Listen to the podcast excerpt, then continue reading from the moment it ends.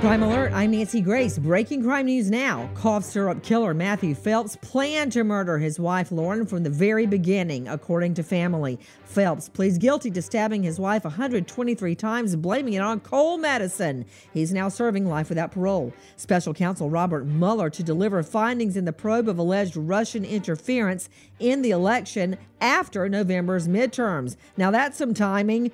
To North Carolina we remember veteran state trooper Kevin Conner, an 11 year vet shot and killed during a traffic stop. For the latest crime and justice news, go to crimeonline.com. This crime alert brought to you by Theraworx Relief. Users swear they have relief from muscle cramps and soreness with Theraworx Relief, a fast acting foam proven to prevent and relieve foot and leg pain and cramps.